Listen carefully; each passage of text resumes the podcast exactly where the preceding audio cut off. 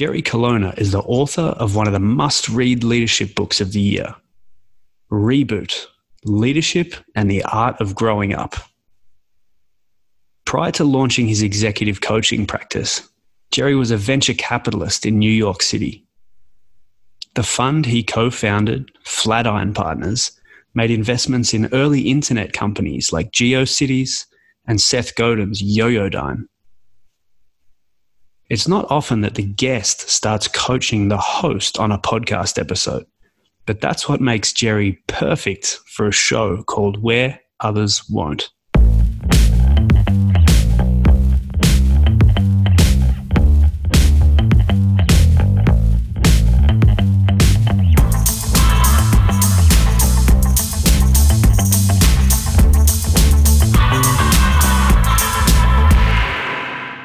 Jerry Colonna, how are you, my friend? I'm great. How are you? I'm doing fantastic. I've been looking forward to this for some time. I'm glad we could get on the phone together. Let's just jump straight in here. I'm I'm big on words meaning something. And there was a scene in Comedians in Cars Getting Coffee where Jerry Seinfeld goes through his theory of the difference between a comedian and a comic and a comedic actor and he kind of has all these frameworks for, for which is which. And, and I think the same is a little bit true of coaching. And you identify yourself as a coach, and you could be a million different things. You've had successes in a whole range of different things. Why is it important for you that you identify yourself as a coach? Uh, that's a great question. I'm not sure the answer. Uh, let me think about it for a second. I think I think it helps me understand what I'm not. Mm-hmm. Meaning, uh, I'm not a mentor, and I'm not a therapist, and I'm not a consultant, um, and I'm certainly not, from my old days, an investor or a board member, and I'm certainly not a colleague. And so, I guess by process of elimination, what I do is, at its core, is um, what I would define as coaching, and um, and yet uh, by identifying that which I am not, I am acknowledging that occasionally I, dr- I bring those in. Mm-hmm. So how's that for a complicated response? That's pretty good off a whim. I'll give mm-hmm. you that. uh, yeah, I mean, it, I've been thinking about this a lot, and it, it, means a lot to me. And you know, we coach in different realms. I coach sport, um, although ultimately uh, a lot of the same principles apply. And and I've thought a lot about that as well, about how I identify myself, and and even further than that, you know, as we look into how positions are labelled. One of the arguments that I made in in my book was that there's a lot of roles in the corporate world that probably should be a coach, and and that's because that then inherently becomes the role and not one task within the role. Um, and uh, but yeah, I, I, like to ask that because I don't think too many people think about it like that, and I think it is important, uh, as you said, because there's a whole range of different things that you could be. I, I think that I think you're right, and I think that. Um, when I get into what I call coach mode, it's a way of reminding myself that I should uh, lead to the degree that I lead the conversation, I should lead the conversation with questions and not answers. Mm-hmm. And that I should um, hold myself empathetically and listen as closely and as fully as possible. Um, and that said, everything that one does as a coach is totally applicable. One does as a a uh, leadership coach, which is how I would define myself. Mm-hmm. Um, which it, it are, are, similar to things that one might do, say, as a relationship partner, or as a parent, or as a positional leader in an organizational. Um, leaders who lead by asking questions are going to be uh, inherently more scalable and more effective than those who presume that they're supposed to have all the answers and they're just supposed to um, pour that infinite knowledge and wisdom into the brains of their employees. and what drew you to this discipline? Like I said, you know, and anyone who's read your book or followed your career knows that you could be a lot of things. Like we just talked about, you could identify as a whole range of different things. You could be in a whole range of different disciplines. But what was it that really drew you to this as, you know, as part of your life journey or your life resume, if you will? Um, I think it was a sense that. Uh, you know, if we go back in time, we talk about sort of say my break from venture capital, which was my second or third career, depending on how you count things.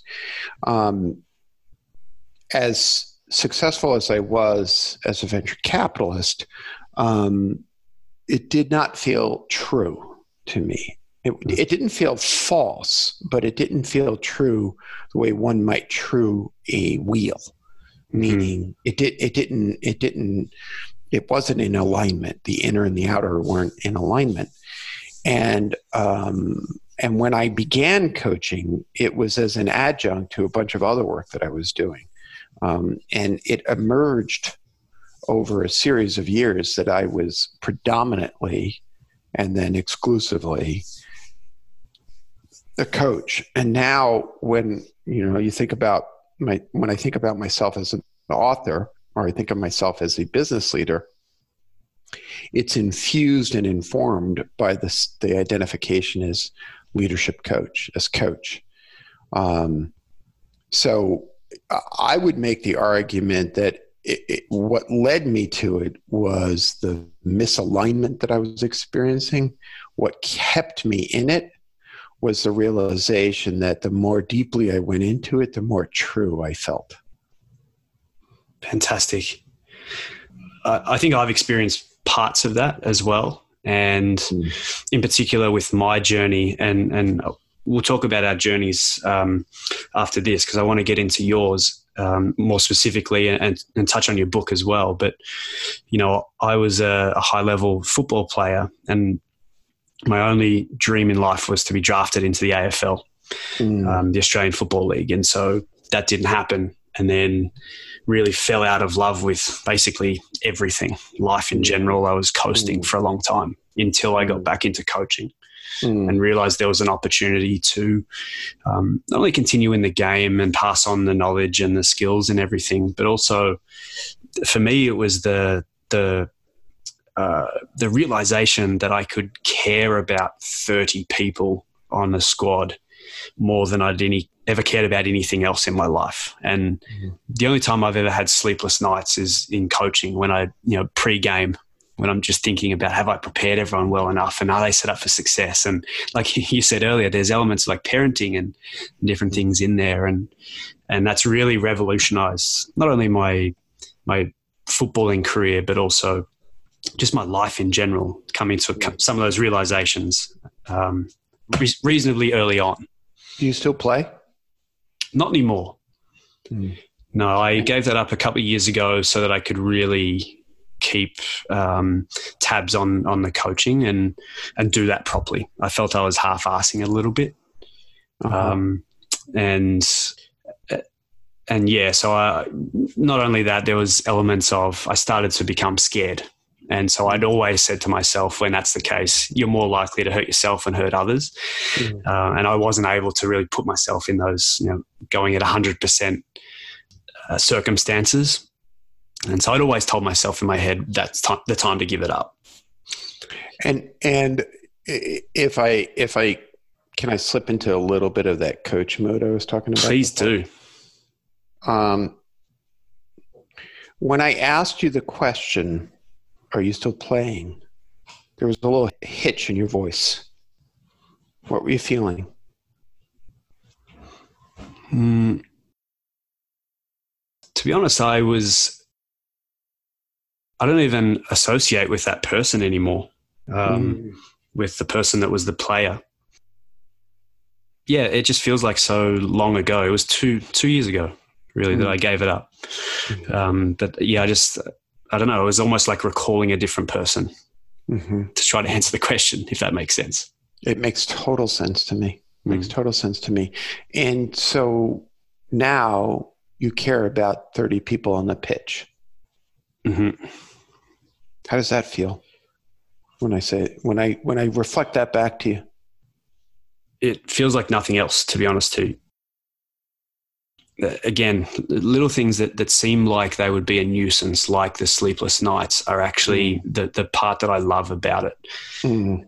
Um, and hadn't realized that that was a possibility. When mm. you're a player, you're so in your own head. There's, there's one dimension. It's you know, you, you're always, yes, you want the best for the team, but ultimately you want to play well, mm. particularly on in any sort of sports endeavor. And that's kind of how you're coached, um, mm. whether that's by your parents or the, the coach that you're working with at the time, whatever it may be. But that switch for me w- was just, I never thought I could give that much of a shit about anything. Or anyone else. Or anyone else. Uh, or so many people.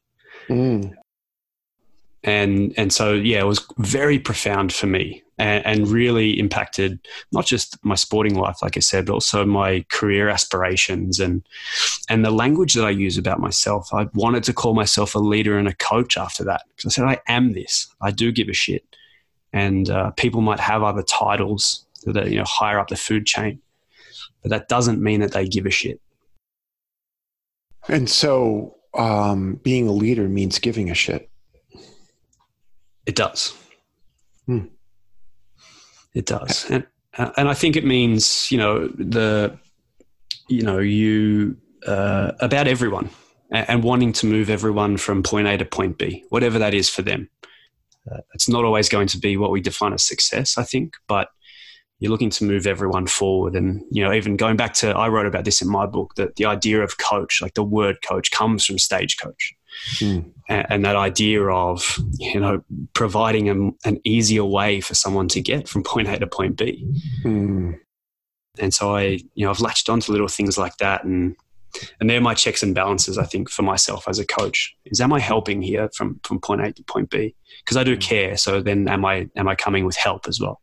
Mm. I know you've talked about this a lot. The idea of unpacking our personal baggage as part of this experience of leadership and coaching. Um, and, you know the the intrinsic side of leadership as well. It's not just you know what comes out, but the health that you need to have internally. Mm. Um, where where does that come from? How did you come to that realization that that was a really key part of your methodology, and then in reality, everyone's leadership journey? Well, let let let me replay it and reflect it back and construct it a little bit. Um, here's the way I would sort of think about it. Um, leadership as a journey is incredibly difficult. Um, it it uh, prompts in us a kind of introspective, or or more specifically, it it brings up in us all sorts of challenges, um, fears, sense of inadequacy, imposter syndrome, uh, a loneliness, um, a confusion around uh, not knowing what the answer is and what to do. And every one of those uh, emotional components of the leadership experience is an opportunity for us to confront deeper issues within our own selves. And so, therefore, I realized both mostly by observing my own journey, but intimately observing the journeys of my clients, that those folks who are willing to confront the issues that um, arise are then able to grow as human beings themselves. And by the way, we're going to circle back to you, my friend. because I think that this is true for you. And then those leaders and those who have positional or role power who are willing to confront those issues end up leading better. Now, I want to come back to you for a moment. What I heard was that there was this moment which you described as in which you you were that the fear became stronger. Is that a fair statement? Yes as a player yeah as I, a, the fear as a player yeah. and and you were confronted with a choice you could have walked away from the pitch altogether mm-hmm. How old were you, may I ask? 30, 33. I'm 35 yeah. now. I was 33 when this happened. Right, right, right. Because the, the, the poem Men at 40 by Donald Justice is in my mind.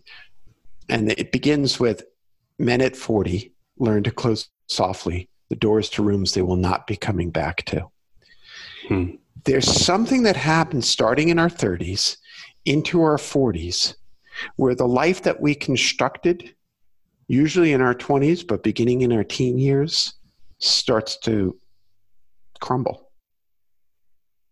And so you said something really powerful. You said the fear. Well, I'm imagining that you've been playing football since you were a teenager, at least. Is that right? Earlier. Uh, Earlier. Probably seven. So, okay. Right, right. So it became a defining character trait. In fact, when I asked you to recall the time before, you, you, you looked at it through this sort of long lens as if it was a completely different life. It was so long ago, i.e., mm-hmm. ago. And then there was a fear.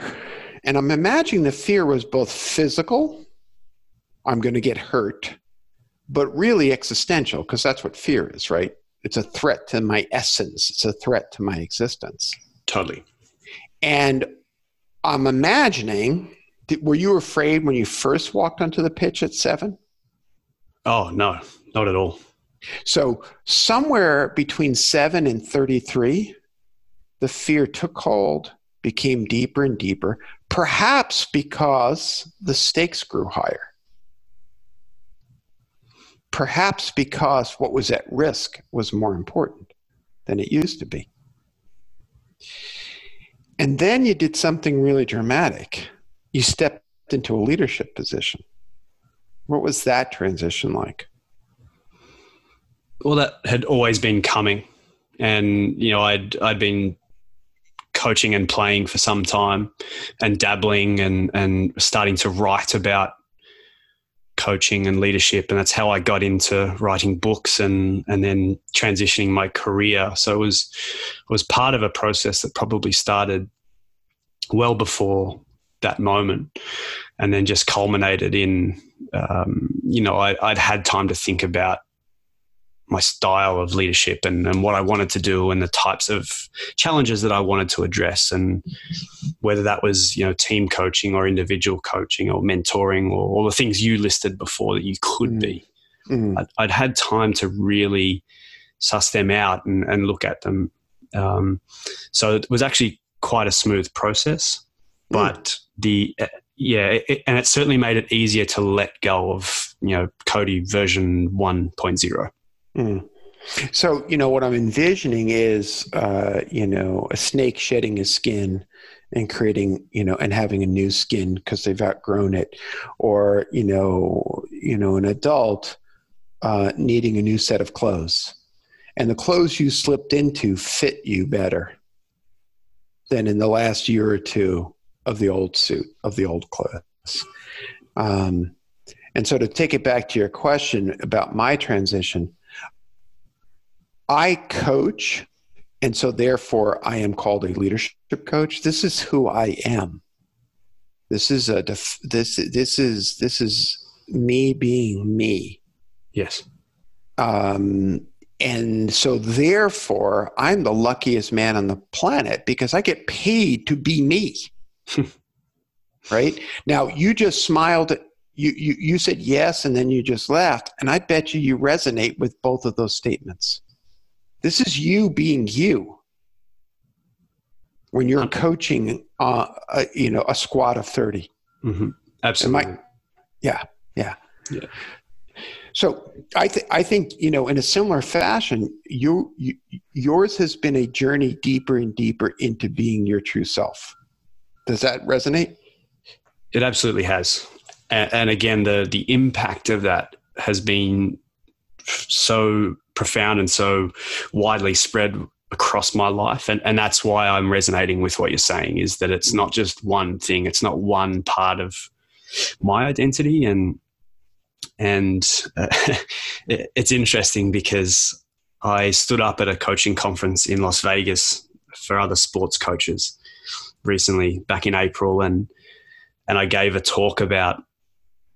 They asked me to talk about talent optimization, and so I'm standing in front of hundred coaches from NHL, NFL, global rugby, you know, the, the, the top of the top. And, and, part, and what I spoke about was this idea that we understand from an athlete perspective the the pinnacles of human performance and the holistic nature of it and how it can't just be athletic. There's a mental side to it. There's a, a connection side to it. And um, you know we we know that people need to go home and see their husbands and wives and kids and they need to nurture that environment and they you know need maybe a side endeavor and, and whatever it else is it is in their life there needs to be all these different elements mm. not just the the technical and the tactical skills and the you know uh, are your hamstrings strong enough to sustain the load and all that sort of scientific stuff mm. um, but the leaders of those sports organizations took none of that advice. They never went home to see their wives and kids. And, you know, we, we glorify the idea of the NFL coach that sleeps at the stadium mm. and doesn't go home and maybe sees his kids twice a year or, you know, eats a terrible diet because they're working so hard. And, and so this is why I really wanted to speak to you because I, I see a lot of what you've written about and, and that, that holistic approach to, to being a leader and it, it's starting within you. Um, that, that I think is really underexplored. Um, not just in in the you know the, the CEO landscape and the executive landscape in business, but across the sphere. Yeah, well, I was smiling deeply as you were describing that, and smiling in recognition in relationship.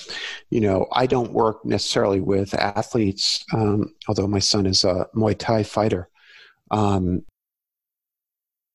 but this notion of leaving it all on the field, this notion of depleting yourself and emptying the tank, um, is incredibly common in, in business. Mm. And um, the, the, the belief system is that anything less than that means uh, failure. And um, what I find I have to do, and I'm curious if you find this as well, um, what I find I have to do is really challenge assumptions around what the definition of success is. Um, you know, we're both talking about measuring success by output and uh, output in in kind of a bursty fashion. And you know, just as an as an amateur fan, I will tell you that one of my favorite um, teams was the 1998 Yankees. Sorry, okay. sorry. I know it's going to upset people. and the reason for the for that is, and this is pure projection. I have no way of knowing what it was like in the locker room there, but it felt as a young fan that there was a much greater interest in the team than there was in the individual, and there was a much greater love for the sport than there was for the win. And when you look at some of the great players, now Hall of Famers like Mariano Rivera, what you see is a kind of well managed ego that I would argue came from Joe Torre, the manager. You know, the Buddha who would sit on the bench, sort of unflappable in the face of wins and losses, versus, say, the manager that I grew up with watching, Billy Martin, who was insane. Right. Right. And I think that, you know, the analogy sort of holds here, which is that we we we we do a kind of terrible disservice to people in this pursuit for outcome. And it doesn't necessarily result in long term sustained success. Remember those 98 Yankees, up until that time, won more games in a particular season than any other previous game in history and team in history. Why? Mm-hmm. Because they loved the game. Yeah. Right? They loved playing. Um, and I think that when you when you talk about the the folks who were in the audience for your talk, I wonder if some of them have lost touch with the love that compelled them in the first place to be involved in the sport. I would suggest so. And uh, you know, I would go even further than that and say it's probably one of the most misunderstood areas of professional sport is everyone banters around the money. You know, for players especially, they make X amount. Mariano Rivera makes X amount. So of course he should love the game and he should mm. display these behaviors. And I can tell you that's 100% not the case for, to be honest, way more uh, than you think in, let's call it the 90% range. Mm. It, it is a job for most of the athletes that you watch on television in any sport. Mm. And they are in it because they were good at it and uh, it became a career because uh, they were winning, not necessarily sure why they were winning, uh, but were good at it probably ended up with some sponsors, it kept the ball rolling. But the mm-hmm. reality is, it's a job just like you and me going to work from nine to five every day. And, and so, yeah, I think getting back to, to what you were saying and that love of the process and, and that actually becoming what defines an individual or a team. I'm really interested in that as well, particularly as it pertains to sustained success. So, how mm-hmm. do we create that? And and how do we get to the root cause of it? Because I can tell you it's not wins mm. and it never will be. Mm. If that's how you're going to define yourself, you are not on the path to sustain success. Yeah. I mean, uh, I relate to what you're describing. Uh, you know, a few weeks back, someone asked me about, you know, um, working, right? And in, in the work that I do. And, you know, I've already established that I'm lucky because I get to I get to get paid for doing the thing that I love. Right. Well, an extension of that is I can't really ever envision not doing this thing that I love. I can envision the form changing. I can envision perhaps someday teaching and perhaps someday not necessarily having, you know, a company. Um, um, at this point in my life i'm hoping to build upon the success of this book and have you know another half dozen books after this. But the reality is every one of those things is an expression of my joy and my love. And that sustains me. And i'm envisioning that that sustains me until well into my 90s or longer. Um, and uh, when i think about an alternate way of being in relationship to work, whether your work is on a football pitch or whether your work is in a corporate cubicle. The alternate experience is a kind of soul deadening experience. Um, or, or, or, or usually it's more like a life deferred thing. I will put up with this misery until fill in the blank. and then finally I'll be happy. And I don't know that this is true, but when I watch an athlete who is performing out of joy, when they're, you know, like my younger son uh, uh, did track and field in high school, and the notion of the personal best was incredibly important, where the competition was himself more than anything else, right? Mm-hmm. Um, you know, to do, you know, he would call me up, hey, dad, I PR'd, I you know my personal record right? The notion that that and that gave him joy to know that he pushed himself to perform his best regardless of how the competition did. Now there's even a joy in the squad competing well but it's different. We're talking about something very very different than those who are motivated by extrinsic external affirmation an award approbation applause from fans, or money? Speaking of money, one of the things that you talk about in your book, and your book's called Reboot, is the idea of how relationships, you know, individual relationships to money get formed and how they impact us. Mm-hmm. Talk to me about that because I, I think this, again, is something that's underexplored, uh, misunderstood, and shows up in so many areas of our lives. It's not just, you know, that the butterflies that you get when you're going for a new job and the hiring manager asks you how much you want to make. It, it's it's a lot deeper than that. uh, and kind of Yeah. you know comes from a lot further back than I think a lot of people anticipate. Yeah, uh, I, I I'll, I'll share two stories that illustrate this. One, one is from the book in which I talk about the poverty and shame of my childhood being mitigated somewhat when I would visit my grandfather, who was a successful in his way business person. He sold ice off the back of a truck in Brooklyn for 40 years. And he always had um, a canister, a tin of lemon drops, little sweet candies. And in my mind, I associated my grandfather's stability and safety with lemon drops. And lemon drops became associated with having enough money. And then later on in my life, when I was out of alignment, it was partially because I was driven by the pursuit of lemon drops. I was not living into the safety that I could create. I was pursuing an external experience of that. And I think that that's illustrative of a lot of our relationship with money. I know very, very few people who pursue money for its own sake. I know a lot of people who pursue money for safety. Yes. Now, there's a corollary to this, and this happened a, few weeks ago. I was um, doing a talk with uh, Dan Harris, who's a friend of mine, and um, he's the uh, weekend host of Good Morning America here in the United States, right uh, on um, ABC. Mhm. And he was talking. He's also the author of 10% Happier, and he's co-founder of a company named 10% Happier.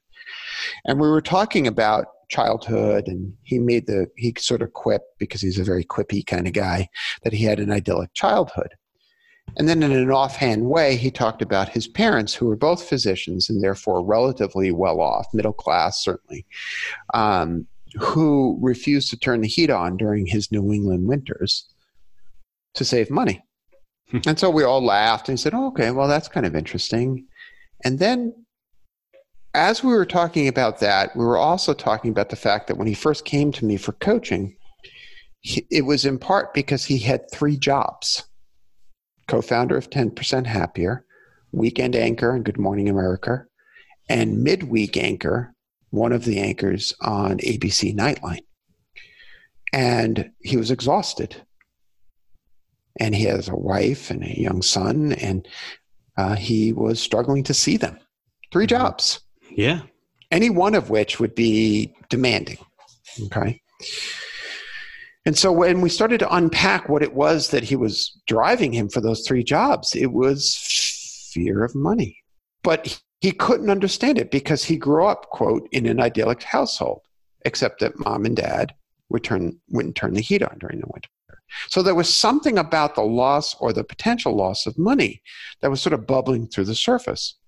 And then as we were talking, he said, really out of the blue, first time in a year that I that I've known him, he said, "Well, do you, this might have something to do with my grandfather who killed himself." Hmm. Because what he had made the association with was the loss. What is that? But loss, and the fear and the fearful trauma that reverberates throughout the entire family system right down to, well, maybe if we don't turn the heat on, everybody will stay safe. Which then becomes maybe if I keep three jobs, everybody will be safe. Safe from what? Mhm. Safe from the trauma of grandpa. Wow. And, you know, it's, Cody, this is what happens. We don't, we're not handed a handbook of rules and regulations from the family that say, here's how life is supposed to be. It's passed down in an oral tradition. It's passed down. Like, so our relationship with money gets formed very, very early on. And our relationship with money then starts to define our relationship with work because work for most people is the source of income.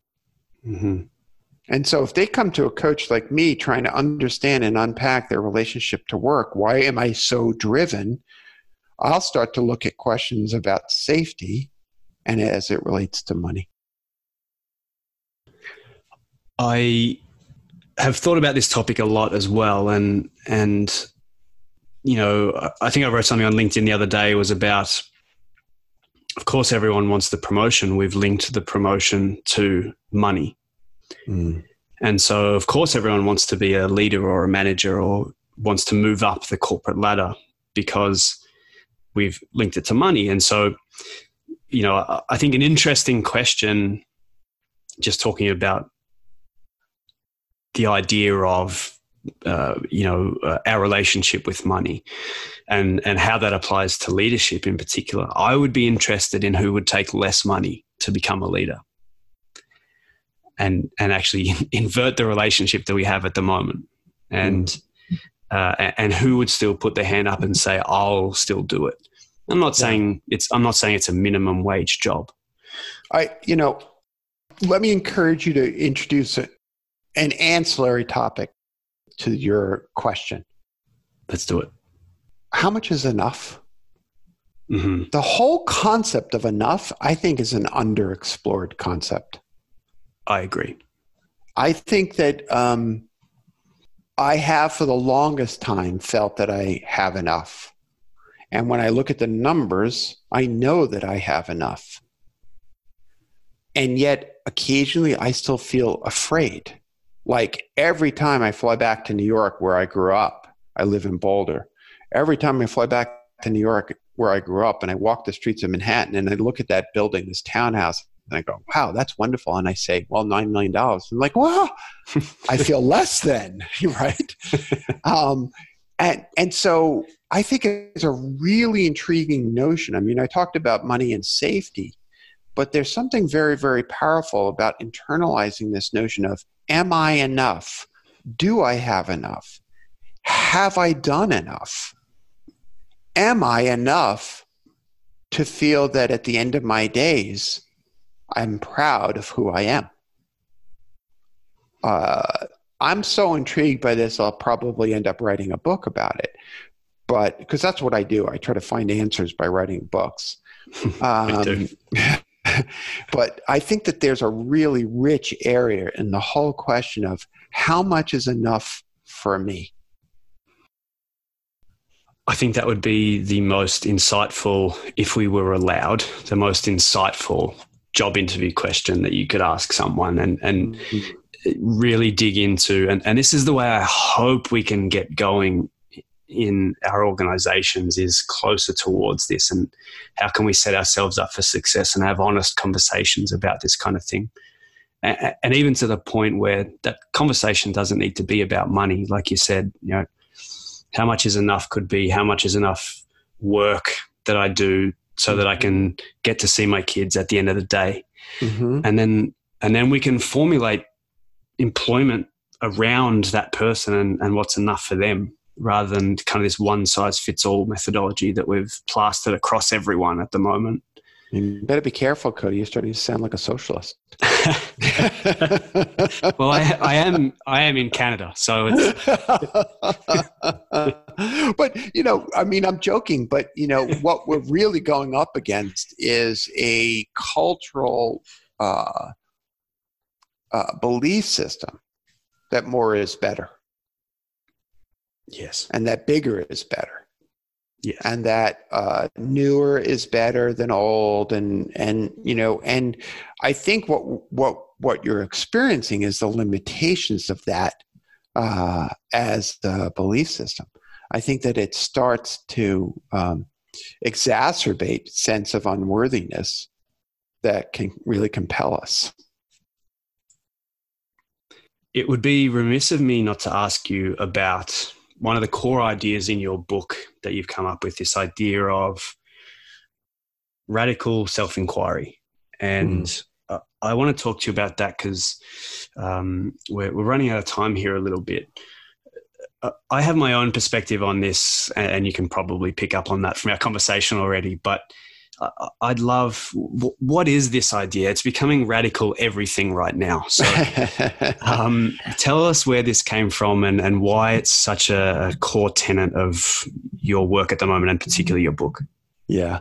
So I'll break it down. Um, to me, it's the it's the process by which um, the delusions and the self the the lies we tell ourselves are gently and compassionately stripped away so we have no place to hide anymore. And that compassion is really important.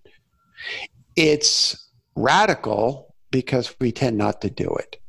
Mm-hmm. It's radical because it tends to be disruptive.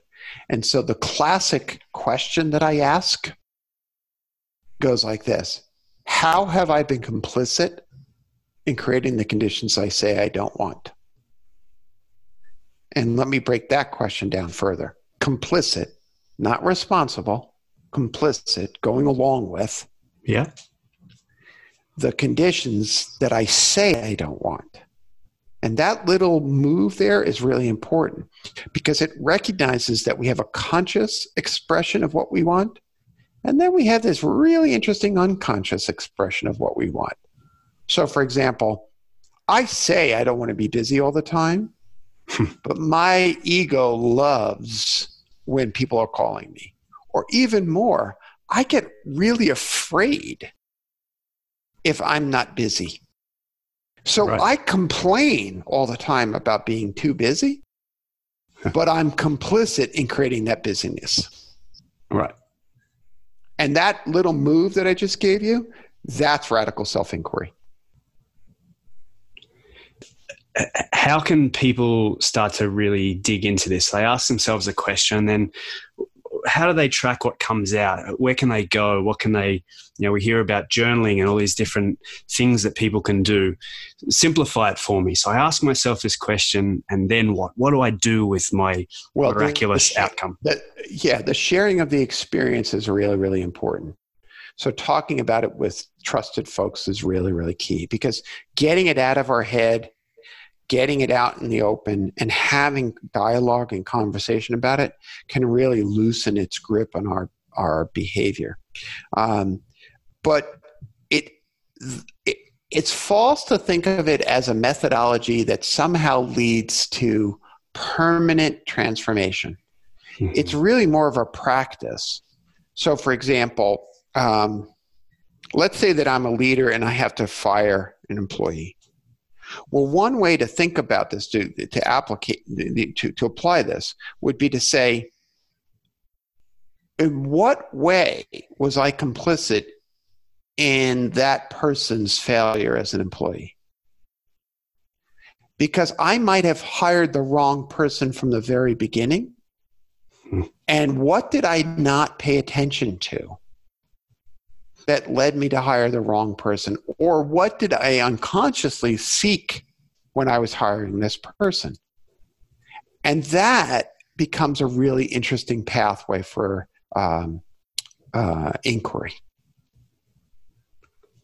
I love that. I've been unknowingly doing this for quite some time, and I, I think I kind of shut off from the world for two or three days at a time, usually. And I think it appears to be that I'm grumpy or in a mood.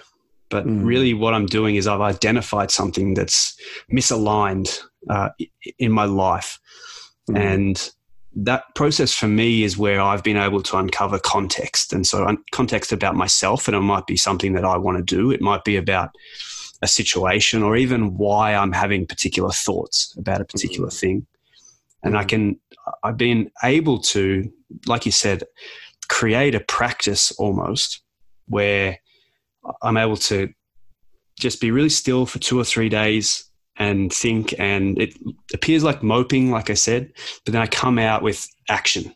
I, I think you're doing radical self inquiry, my friend. I think so too. Uh, and I just I love the additional context that it adds mm. um, to to everything. And I'm a big believer in context. There's people have read my book, there's chapters and chapters about what I call contextual leadership mm. and, and, and, gathering contexts that uh, perhaps you don't think about. But yeah, like you said, for, for me, that self inquiry has been so helpful in so many different ways. Um, I never had the language for it like you do, so thank you for that. And uh, and I'm certainly going to use your your key question there as well. Oh, you're welcome. Uh, I know I've got to get you out of here, mate, but where can people find you and your book and the great work that you do? Oh, well, that's very kind of you to, to ask. Rebootbyjerry.com. It's all about the book. And then reboot.io is all about the company. Wonderful, Jerry Colonna. I'm going to be out your way shortly. I hope you're in Boulder when I am. I'd love to have a coffee with you, and um, we'll certainly be in touch. Thank you so much for your time. Thank you, Cody. You be well. Take care.